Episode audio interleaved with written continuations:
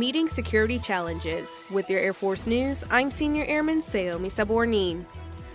Air Force Chief of Staff General C.Q. Brown Jr. highlighted the continuous changes the service must meet to keep up with today's challenging, complex security environment at the Air and Space Forces Association Air, Space, and Cyber Conference.